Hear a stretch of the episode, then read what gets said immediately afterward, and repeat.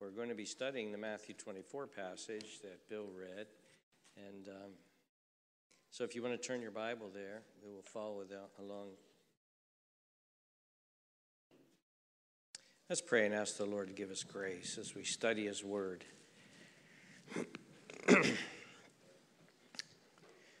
Oh, Father, we just sang of the coming of your Son.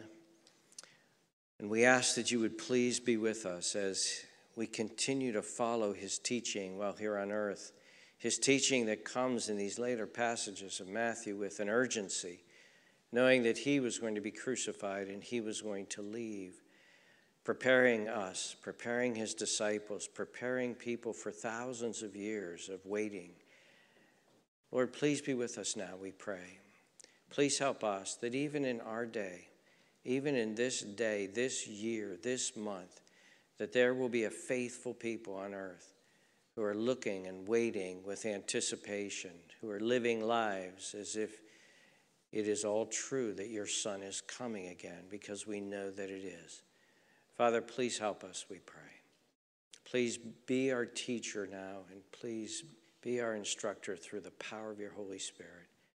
Open your word to us, we pray. In Jesus' name we ask. Amen.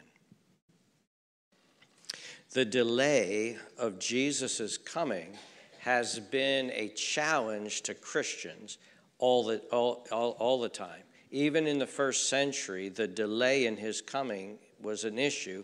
And certainly now, after 2,000 years, the delay in Jesus' coming is an issue.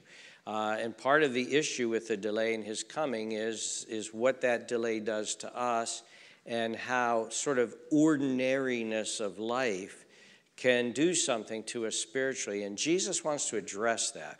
But before we look at the Matthew 24 passage, if you have your Bible with you and you would like to follow along, please turn with me to 2 Peter chapter 3, because the delay, the idea of the delay of Jesus was something that Peter addresses in 2 Peter chapter 3, and he addresses it because of scoffers, people who are going to come and scoff about the fact that he is delayed in his coming.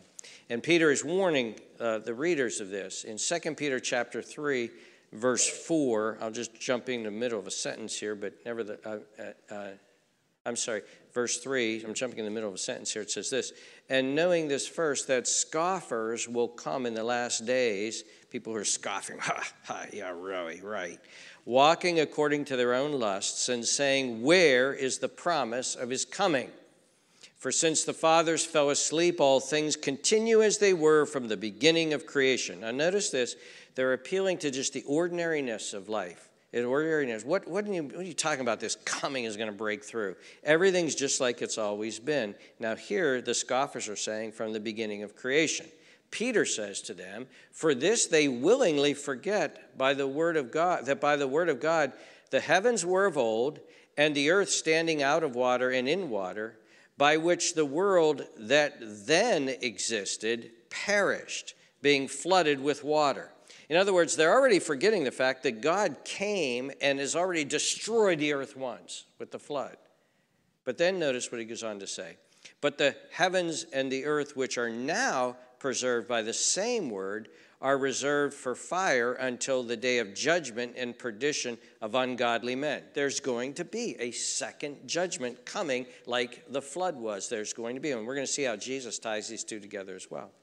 But then he goes on to say, but beloved, verse 8, do not forget this one thing, that with the Lord, one day is as 1,000 years. Now let's pause here. Let's think about this. One day with God is as 1,000 years. Well, let me ask you this. If you woke up this morning and God said to you, okay, you're going to be God today. You take over all my responsibilities. I'm taking a God vacation. You're in charge. You're in charge of the world. Then you would say, oh, okay, this is great. This is good. I'm God. Let's get at it. Well, there's 7 billion people that you need to feed today. Where are you going to get the food? How are you going to feed them? There's billions of birds you need to feed today. There's butterflies you need to lead their path. There's nations that you need to rise and fall. There are people that are going to die today. There are people going to cry. Billions of people are going to be talking to you today with requests and with prayers. Millions of people are going to be calling upon you. What are you going to do? In other words, you would quickly say, by the end of the day that you were God that day, you fed all those. Now, of course, you couldn't do that, but you're feeding all those people. You're feeding all those birds. You're feeding all those flowers. You're moving and directing things. You're moving weather patterns. You're protecting people. Planes are flying. You're protecting them. You're doing all of this. At the end of the day, it seemed like a long day. This seems like a long day. Whew, this was a long day. With God, one day is as 1,000 years because all that God does in one day. And 1,000 years is as one day with God. Because he's God, he stands above time. Time is very different to God than it is to us. And such, and so for God, it's been 2 days. The 2,000 years that we've been waiting has been 2 days. Now notice verse 9. For the Lord is not slack concerning his promise. It's not like God just kind of forgot that Jesus was going to come back and he was going to send him back. The Lord didn't forget that. He's not slack, as some count slackness. But his long-suffering is patient toward us, not willing that any should perish, but that all should come to repentance. God is delaying the coming because he's saving people, and that's what it's about. But he is coming. He nevertheless is coming. So let's go back to Matthew chapter 24. And what Jesus is doing, and we're going to see Jesus doing this passage, is he's going to begin to develop what you could call a theology of delay. He's going to talk about the delay. And so when people say to you, Jesus said he was coming, but he hasn't come back, he's delayed, say, well, Jesus also said he was going to be delayed. And that delay was going to have an impact. And then he even told us how to live in the delay. And that's what we're going to look at today is the dangers, and that's why I've entitled this Delay and Its Dangers. We're going to look at the dangers of delay, and we're going to look at the commands that Jesus says. Jesus is going to give us some imperatives, some commands, some life-saving commands, and says, listen, during the delay, do this. During the delay, do this. That's what we're going to look at today as well. So let's look at the passage, Matthew 24, verse 36. Jesus says this, but of that day and hour no one knows, not even the angels of heaven, but my Father only. So if anybody tells you they know the day Jesus is coming back, tell them you're just a liar. You just simply don't know, or you're deceived. You don't know. In fact, Mark tells us, when Mark quotes Jesus here, Mark says that Jesus said, not yet the angels, not even the Son. So Jesus, in his humanity, while he was on the earth, he was not privy to that actual information because he was fully human as we were. But God, but my Father only. And so Jesus is saying, people are going to tell you this and that, don't believe him. But then notice verse 37. He says, but as the days of Noah were, so also will be the coming of the Son of Man. So now, see, he's going back to the flood now. For as in the days before the flood, they were eating and drinking, marrying and giving in marriage, until the day that Noah entered the ark, and did not know until the flood came and took them away, so also will the coming of the Son of Man be. Now notice here what's happening. There is, and people struggle with this a little bit, probably because they've watched too many Tim LaHaye movies, and so they think they see, you know, Left Behind, and they see all this kind of fantastic, much of it unbiblical stuff that goes on in those movies, and they see these Antichrist figures, and they see all this horrible thing going on, and those things are there is going to be an Antichrist. There is going to be a great tribulation. We've talked about that. We're going to look at that in the book of Revelation. There's going to be distressing times and distressing moments. But notice what Jesus is saying here. Jesus is saying that there's also going to be normalcy. There's also going to be normalcy, and that normalcy can lull people to sleep. There's a sense of that normalcy can lull people to sleep. For instance, concerning Noah's flood and the reason why God brought this flood, in Genesis chapter 6 and verse 5, it says this, then the Lord saw that the wickedness of men was great in the earth, and that every intent of the thoughts of his heart was only evil continually. This was a time of great, intense wickedness in Noah's time, terrible wickedness in which God judged and wiped out the vast majority of mankind. And yet, nevertheless, even during those times of great wickedness, there was also a sense of normalcy as well. People were eating.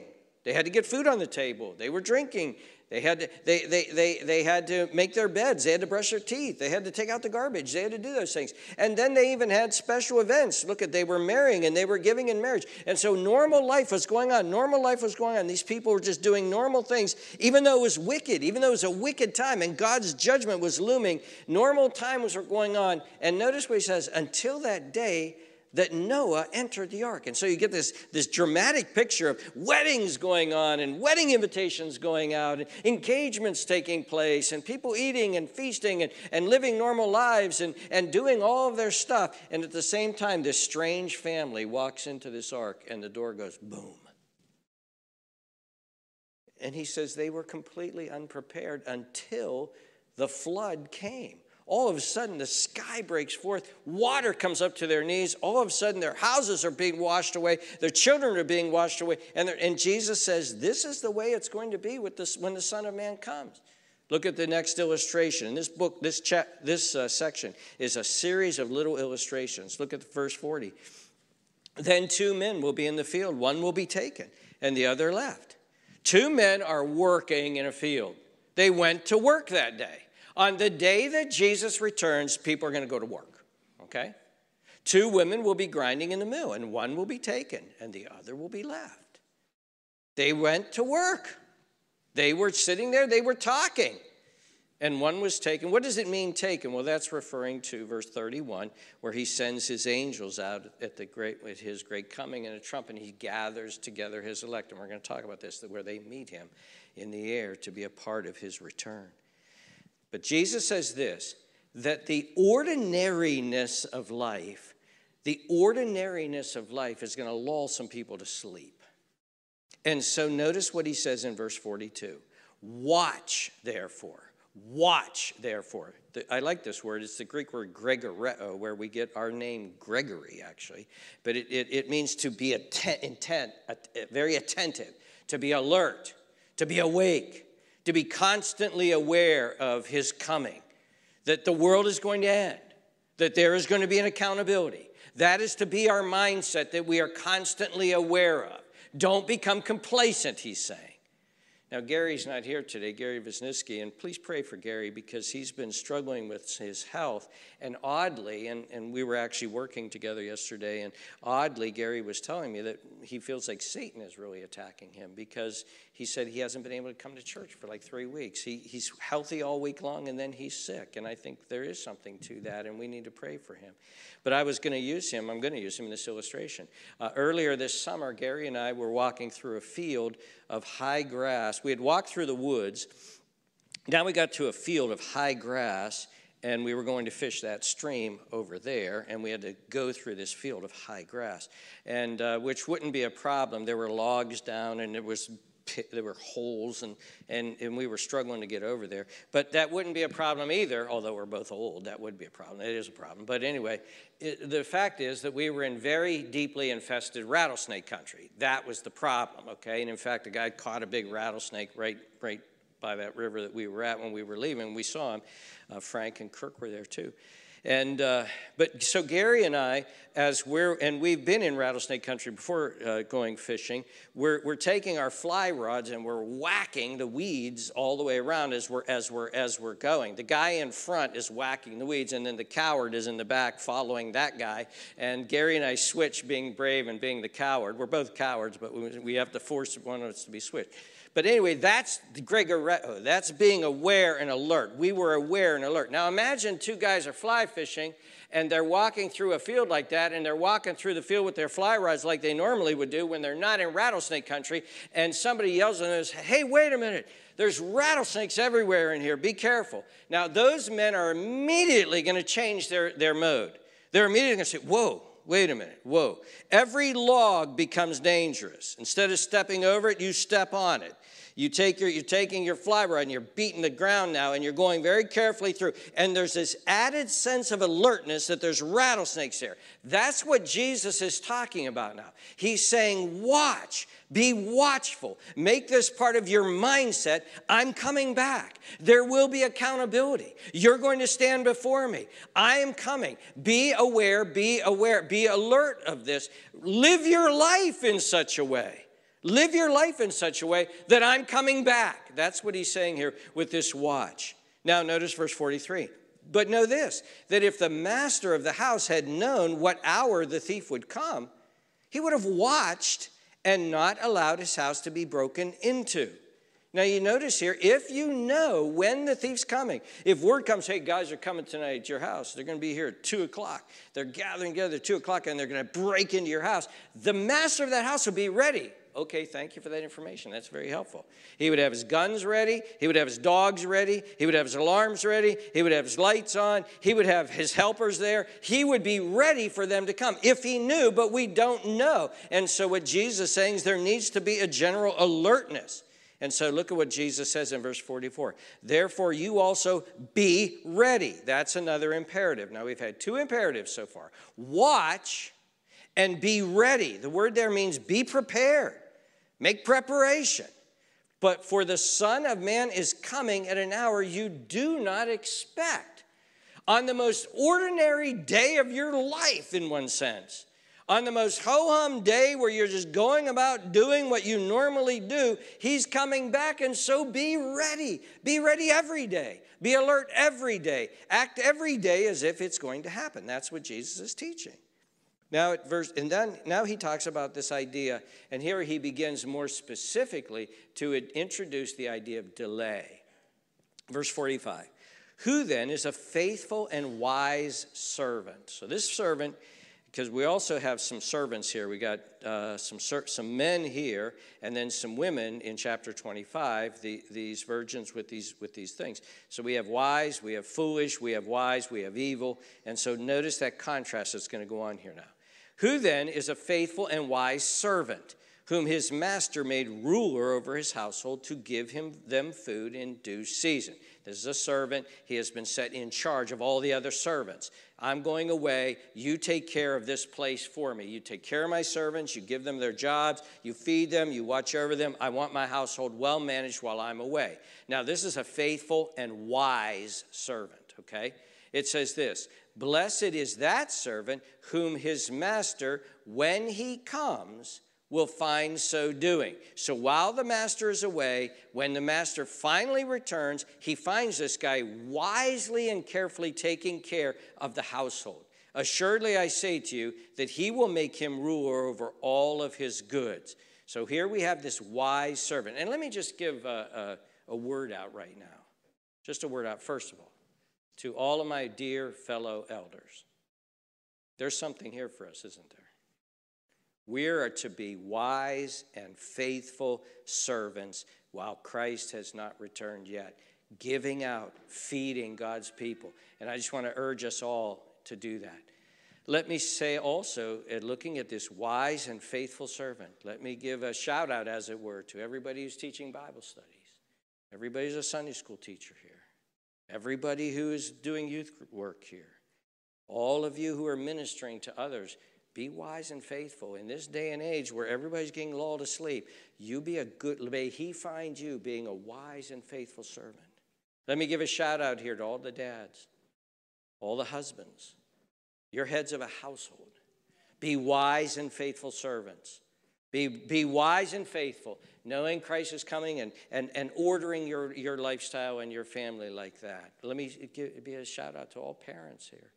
Moms and dads, be wise and faithful stewards of the responsibility that Christ has given you during this time while we're waiting for him. Look at the contrast, verse 48.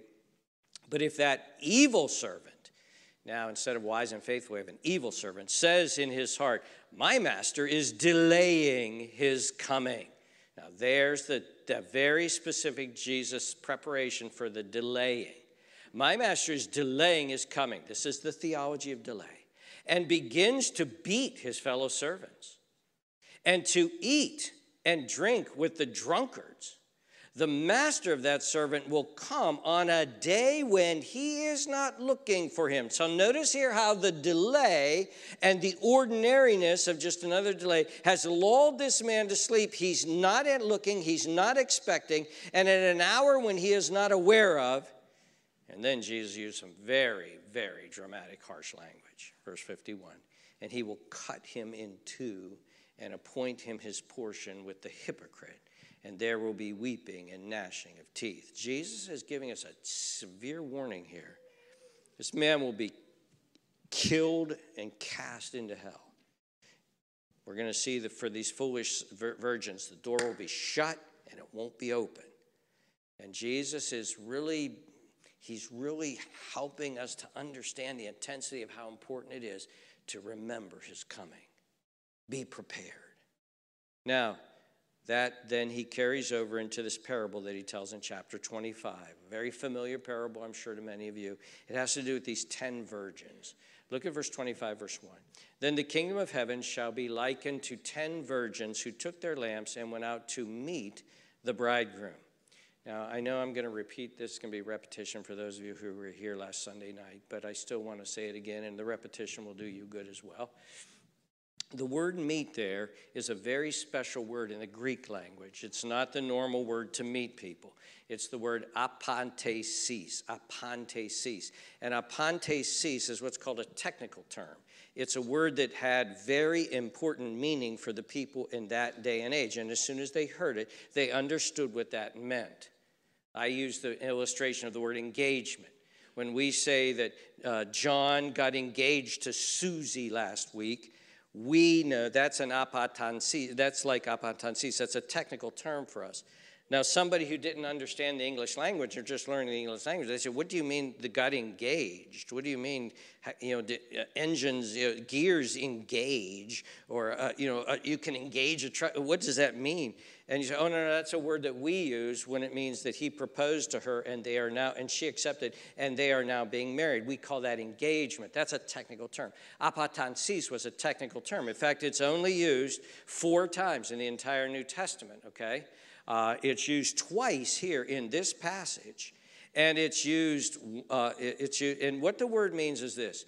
It means to officially go out and greet some important person and escort them into the town or into the city or something like that, okay? And that's what these virgins' job was to do. They were, bridesmaids, and their job was to go out and wait for the bridegroom. And when the bridegroom came, they were then to escort him, light his way, as it were, be a part of the celebration coming in. Now, this word is used in the book of Acts of the Apostle Paul when he appeared to Rome, and the believers went out and recognized him and escorted him in. I was actually reminded by one of the somebody Sunday night that this word is also tied into the concept of Jesus's triumphal entry, and where the people went out and put the palm branches down and everything like that. Now, the word, and I think is very important that it's being used here, is finally used in its most important usage in 1 Thessalonians, where Paul says that we will meet the Lord in the air. And that word is apatansis. We will be part of his royal entourage to meet him and then escort him and be with him as he comes in. Now, interestingly, we still do this in weddings today, in one sense, don't we? The wedding takes place, the bridal party's there. Everybody says the bridal party, and everybody, the bride and groom say, okay, everybody, go eat your cookies and stuff. We're going to take pictures. And then everybody sits down, and then the DJ comes in, and then what does he do? He introduces the bridal party, and they have escorted, and finally he introduces the bride and groom. So that's the dynamic of what's supposed to be going on here. These women had an important role. Go out and meet him when he comes in, okay? Verse 2, now 5 of them were wise, and 5 were foolish. And those who were foolish took their lamps and took no oil with them. Now, these women are not wicked at this point. They're just dopey. They're just fools. They're just not planning ahead. They're just knuckleheads. And I'm saying all that for a reason. Earlier, the man was an evil master. He was an evil servant, and he partied and everything like this. These are just downright negligent. They're just not thinking. They're just being dopey.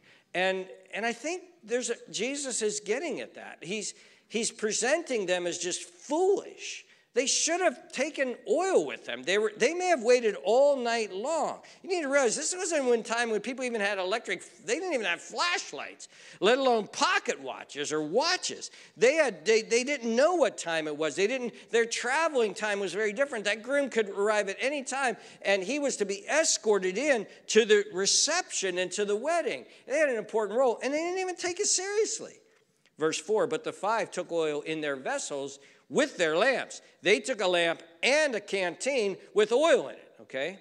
Verse 5, but while the bridegroom was delayed, here Jesus is once again teaching his disciples, delay, be prepared for delay. They all slumbered and slept. What's that mean? Isn't slumbered and slept the same thing? Well, no. Actually, the one word means their eyes was getting heavy and they kept nodding off.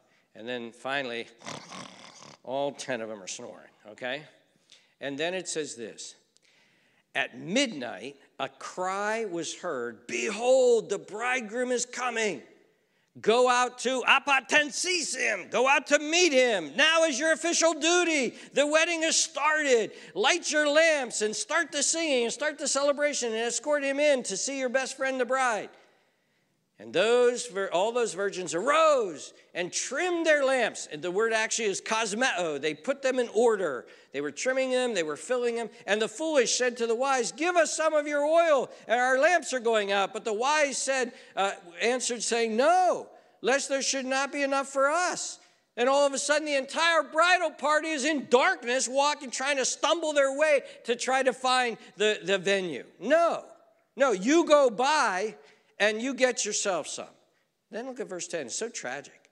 And while they went to buy, the bridegroom came, and those who were ready went in with him to the wedding, and the door was shut. And you have a sense that door being shut. Bam!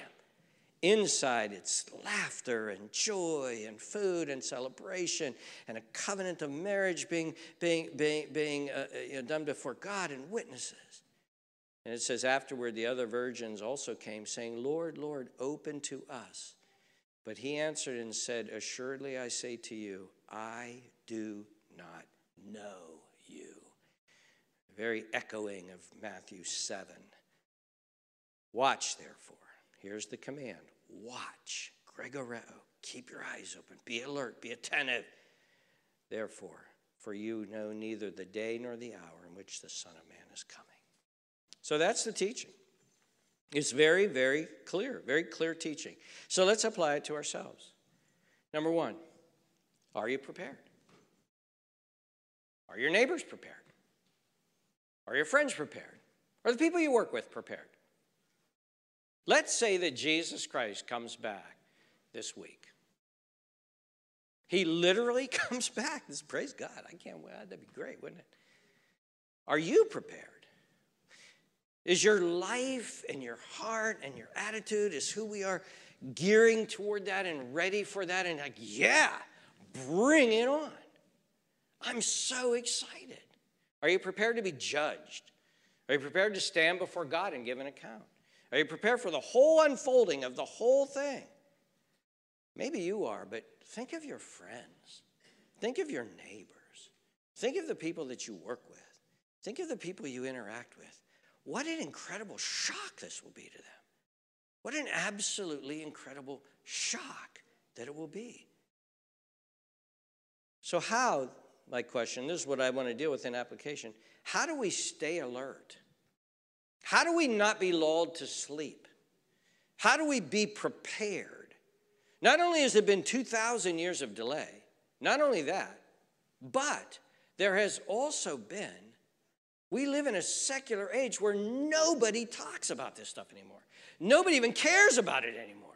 Nobody even thinks about it. It's how unprepared this culture is. How can we not run out of fuel like these virgins did? How can we not do that? Well, let me begin by saying this. I have seen many people, sadly, in my life run out of fuel. I've seen them run out of fuel. Already in their life, they've run out of fuel. And I'm asking, how did that happen?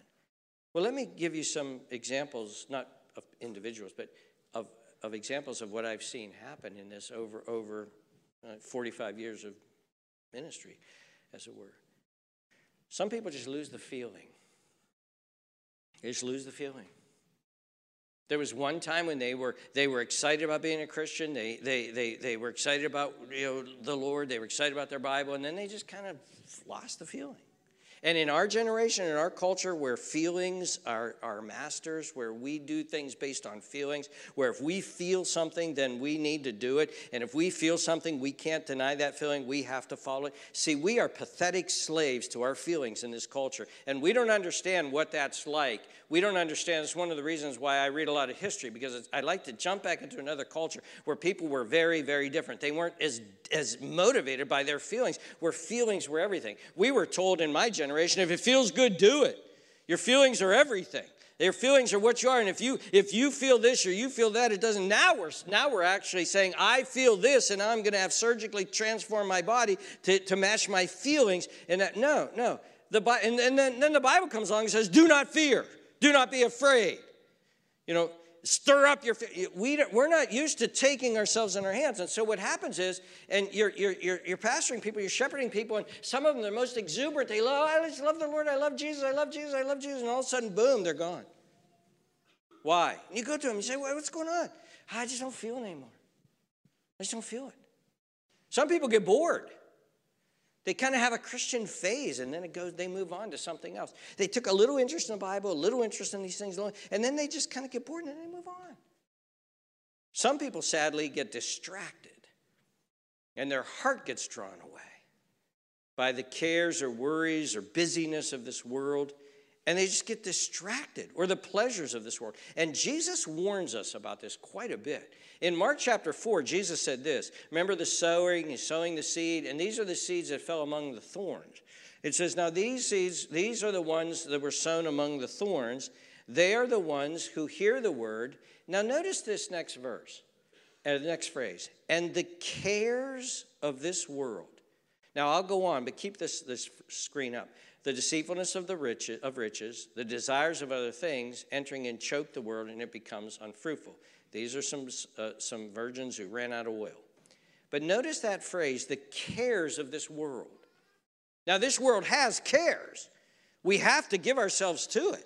We need air in our tires. We need to paint our house. We need to pay our bills. We have cares. There's no question about it. How are you going to put food on the table? How are you going to? Yes, we have cares. But notice what Jesus is saying, that the cares of the world have so taken over this person's sort of mindset and personality and motivation and everything that they've become unfruitful. The next one is this, Luke 21:34, and we've looked at this one last week, but it says this, but take heed to yourselves, Jesus said, lest your hearts be weighed down, now with carousing and drunkenness, and that's we know that going on. But notice this, the cares of this life and that day come on you unexpectedly. These people aren't carousing. These people aren't drunk. These people are worrying about paying bills. They're worrying about the transmission in their car. They're worrying about their gutters to getting clean. They're worried about these things. They're worried about the cares of this world. They're worried. So they're so obsessed with this world and what needs to take place, and they're so busy and they're so distracted by it that they're completely unprepared, and it's drawn their heart away. And so you see, dear friends, it is very important for us to realize that we need to work hard at this thing of being watchful and being prepared. Think of this. Over time, over a delay of 2,000 years, it is easy to lose your first love for Christ, to lose your fervent, to lose your zealousness, to lose your passion. And I know that this is real. We will, over your lifetime as a Christian, you will face many temptations. You will face many distractions. You will face many cares. You will face satanic opposition. You will face Satan coming at you. Peter says, watch for the adversary, the devil, is prying around like a roaring lion. That's gregoreo. Be attentive. He's a rattlesnake. Watch for him. Keep for him. We have to be watching for him. He's going to try to oppose you and lull you to sleep. There's going to be the constant seduction of the world saying, buy me, experience me, enjoy me, be a part of me. Hey, come party with us. Then there's going to be trials in your life. There's going to be disappointments in your life. There's going to be loss in your life. There's going to be deaths in your life. There's going to be discouragements in your life. And that can drain all of us from our watching and waiting and being prepared. And then with each passing day, you're aging. And it may be that in God's providence, you're going to wake up one day and realize you're old. And you're going to have pains every day. It's going to be painful and hard just to get out of a chair. And that can be discouraging. Then there's going to be surgery, and there's going to be diseases, and there's going to be memory loss, and there's going to be hearing loss, and there's going to be energy loss. And it's going to be very easy to stop losing your anticipation that he's coming and be lulled into sleep. And so what I would like to give you in closing, don't think I'm closing real soon, but in closing, is 6 things. I'm going to try to give them boom, boom, boom, boom, boom. So get them down if you want. 6 things of how not to run out of fuel. How not to run out of fuel, okay? And the first one is this. And each of these are important, although I am going from most important down. Each of these are important. How not to run out of fuel. How to be. And what I'm asking you right now is become a wise virgin, not a foolish virgin. Become a wise person who not only has a lamp that's burning, but you got a 5-gallon jug of oil with you, too. Not these foolish ones who went traipsing out there with their little lamp. We're in a wedding. We're in a wedding. And these other ones, yeah, we're in a wedding, too, dragging this 5-gallon drum of oil. I want you to be that person who's prepared, who's excited that you're in a wedding, and also prepared. Number one, and I'm going to repeat this because I've worded this a certain way. Number one, how not to run out of fuel, number one. Have a constant, fresh, and deepening appreciation and apprehension of what God has done for you in Christ. Now, let me say that again. Number one, have a constant, fresh, each word is important here, a constant, fresh, and deepening appreciation. A constant, fresh, and deepening appreciation, and a constant, fresh, and deepening apprehension of what God has done for you in Christ. It's got to be new. It's got to be fresh. It's got to be real. Let me use an illustration here, and I'm going to make this one a little bit personal, and I'm going to embarrass somebody here, but it's all going to be good. How does a marriage last for such a long period of time and be good and happy and joyful and such?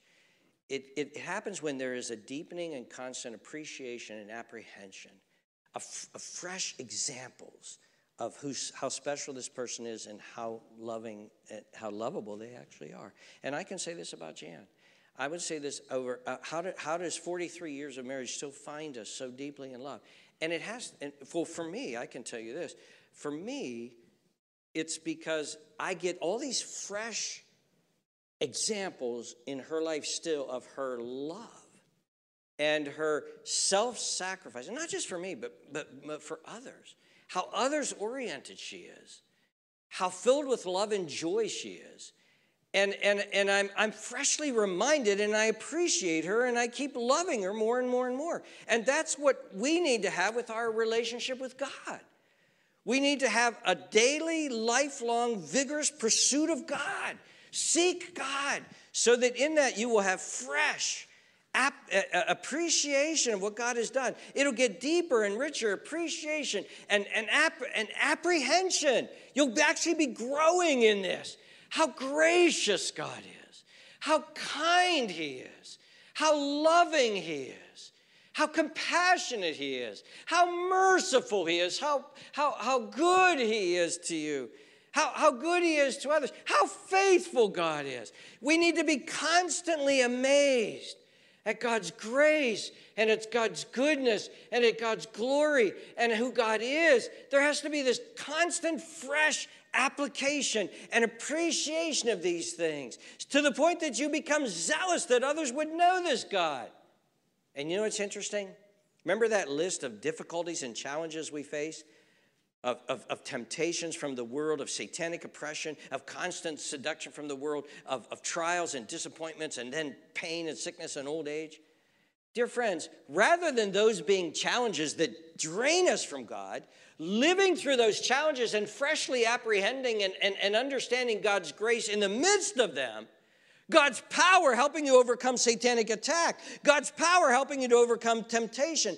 God's power helping you to overcome the seductions of the world. Trials that you go through and God sees you through. Disappointments that you go through and God lifts you up. Depressions that you go through and God brings you out of them. Discouragements that go through. And we have so many examples here of elderly people who are struggling and in pain yet still rejoicing and giving thanks. It gives you a greater and greater appreciation. It throws you more and more upon God and you appreciate His grace. He's there for you. He loves you. And you're constantly growing in your love for Him. Number one, a constant and fresh and deepening appreciation and apprehension of who God is. Number two, the importance of biblical preaching in your life.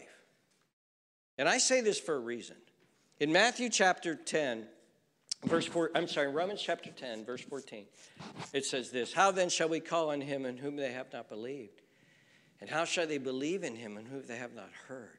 And how shall they hear without a preacher?" Preaching and hearing and believing are all tied together. Then Romans 10:17. "So then faith comes by hearing, and hearing by the word of God." Dear friends, I'm just telling you what I've seen in the past.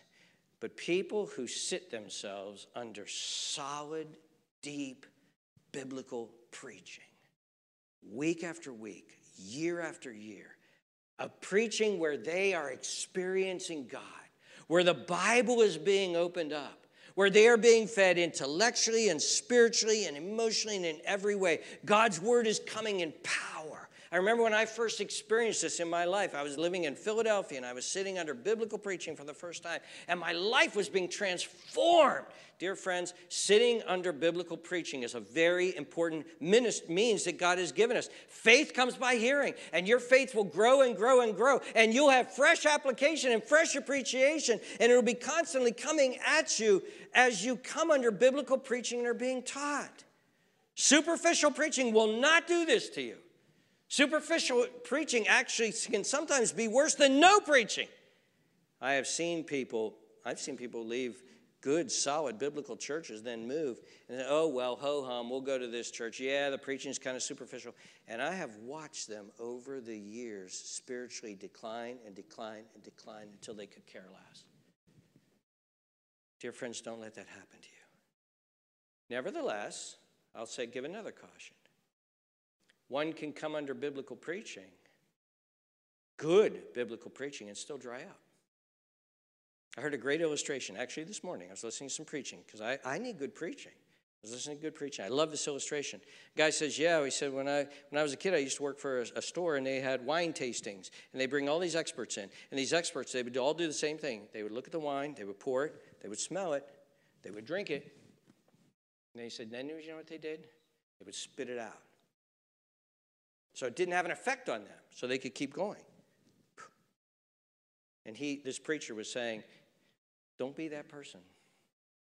Don't drink in the word of God here and walk out that door and spit it out. And that would be the third thing that I would say. A third level of importance for you to stay alert and alive is to not only hear the word of God, but believe it and do it. And what I mean by this is this. Apprehend God. Get alone with God.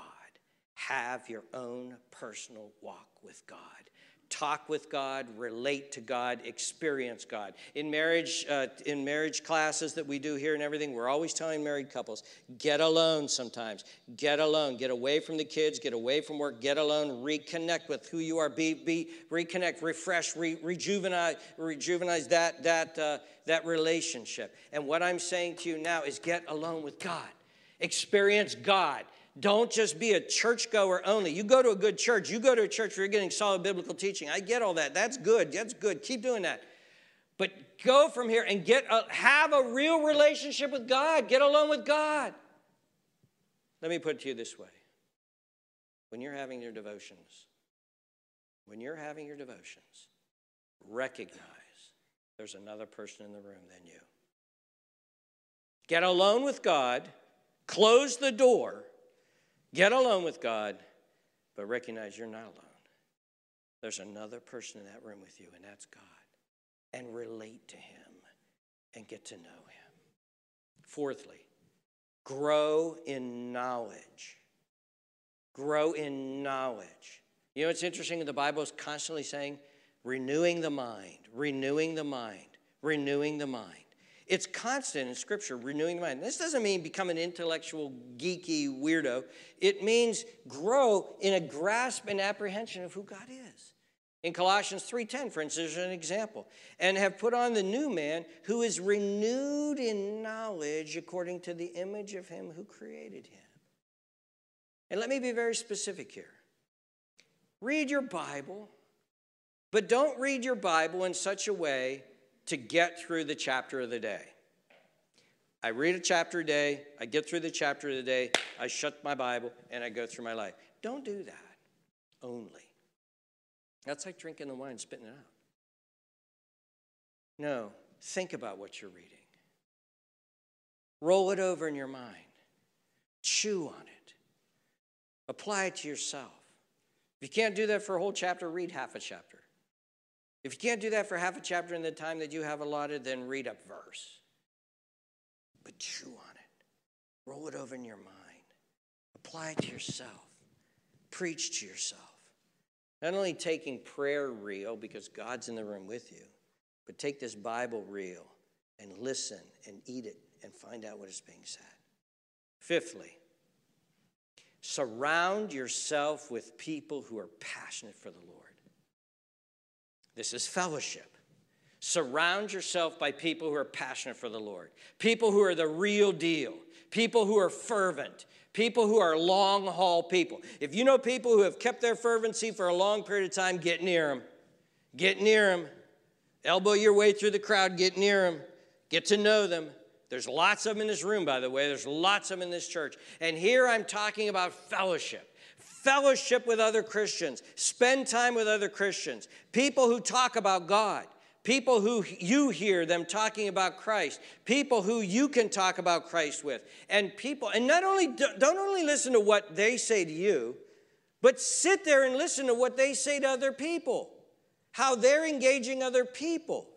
Catch fire from them. And this is the importance of fellowship. To be honest with you, dear friends, when you come to church in this church on Sunday morning, you come to Sunday school, you come to Sunday evening, you go to Bible study somewhere, whatever you do, that we try to guarantee in this church that you are going to be fed. You're going to be fed. We try to get the best teachers. We try make sure they're equipped. We want you to be fed. But I'm going to tell you something, and that's absolutely essential. That was my fourth point: grow in knowledge. But something that is equally as vital is that fellowship. And oftentimes, and I've said this to my fellow elders in terms of shepherding, sometimes the time before Bible study and after Bible study, the time before church and after church is just as vital, because that's the chance you get to rub shoulders and to be with other people who are passionate about the Lord. Sixth and finally, if you find yourself feeling dry, if you find yourself feeling spiritually down, don't nod off to sleep like the foolish virgins did. If you find yourself, I know the other ones fell asleep, but they had the oil, man. They could sleep. They got the oil. You don't got the oil. And you're feeling spiritually down and you're feeling dry. What do? I'll tell you what you do. You act, you act, you act. You sound an alarm. You get up and fight. You don't accept this as the new norm. You don't allow yourself to be ruled by your feelings. Paul said to Timothy, stir up the gift that is within you. Fan it back into flame. Bring it back into flame. And you must say this to yourself. Stir it back up. Sound an alarm. Fight, fight, fight. Fight. Don't accept this. In Revelation chapter 2, Jesus says this very thing to the Ephesian church. He says in verse 4, nevertheless, I have this against you, that you have left your first love. Now, what does he tell them? Look at the next verse. Do we have verse 5 coming up? We don't have verse 5 coming up. Okay. Listen very carefully. Jesus then says this, remember, therefore, from where you have fallen. Look back at better days when you were alive. Remember where you have fallen from. Remember what it was like when you loved the Lord and you were passionate with him and you were all in and he was everything and you couldn't wait to get to that Bible.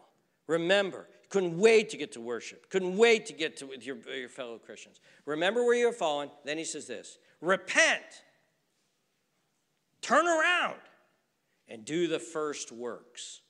Get back to what you were doing before and get back doing them. Or else I will come to you quickly and remove your lampstand unless you repent. You see, dear friends, when you get spiritually down, when you get spiritually down, you're running out of oil, you know what you want to do? Nothing. You stop going to church. I don't feel like going to church. You stop reading your Bible and having to, I don't feel like it. You stop avoiding Christians. No, they just make me feel how guilty I am. I'm not going to do anything. That's the worst thing that you could possibly do. Don't stop going to church. Tell yourself, get up, you're going to church. Act, be alert, be awake, be concerned, be scared that this does not become the norm, and don't rest until you're inflamed again with love for Christ. Turn to him and say, Lord, help me, help me. I'm losing it. I'm not growing as I ought. I've lost my passion. I've lost my first love. Help me. Help me to come back. He'll answer the prayer. He'll help you. He'll bring you back. Dear ones, please, Jesus Christ is coming again. He rose from the dead. He rose from the dead and he said, I'm coming again. He ascended into heaven. He is there enthroned right now, and there is a clock ticking. And when that time is up and the Father says now, an entire vast army of angels and all of our loved ones who have gone before him will all be lined up into this large, wazing, glorious, holy army, and they will follow him, and trumpets will sound, and archangels will call this sad world to attention. And Jesus Christ will come again, and he will send his angels out to gather his elect, and you will be joined. And our loved ones, their bodies will be reconnected, and all of a sudden this army will be glorified, armed people who all look like their elder brother Jesus, and they will descend to earth, and the kingdom will come. Dear friends, where will you be on that day? Will you be the one taken or the one left? Will you be the one distracted? The one who lost all the oil? The one who hadn't thought about this stuff for years? The one who was so consumed and busy buying and selling? Or are you going to be ready? Are you going to be ready? Oh, dear ones, it's your soul. I'm trying to be a faithful servant here. I'm trying to be a wise and faithful servant here. I'm trying to get you ready.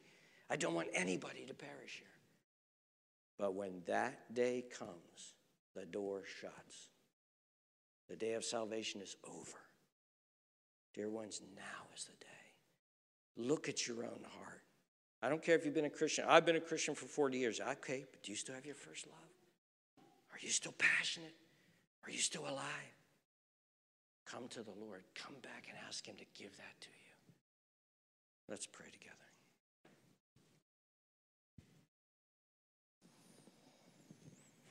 Oh, dear Lord, you're warning us in your word. You're giving us your word. You've said these things for a reason. They're in the pages of our Bibles because you want your people ready when you come. Oh, Father, I've tried to just give some small amount of the passion that our Lord Jesus had when he said these things. Please help us, we pray. The world is constantly trying to lull us to sleep. The cares are constantly trying to take us away. All of the busyness is constantly keeping our Bibles laying there on the dining room table and just collecting dust. All of this distractedness is keeping us from shutting a door and being alone with you. Please help us. Please help us. Help us to be the wise. Help us to be the faithful ones. Give us grace, we pray. We pray this, Lord Jesus, in your precious name, trusting in you to renew and restore us. In your name we pray.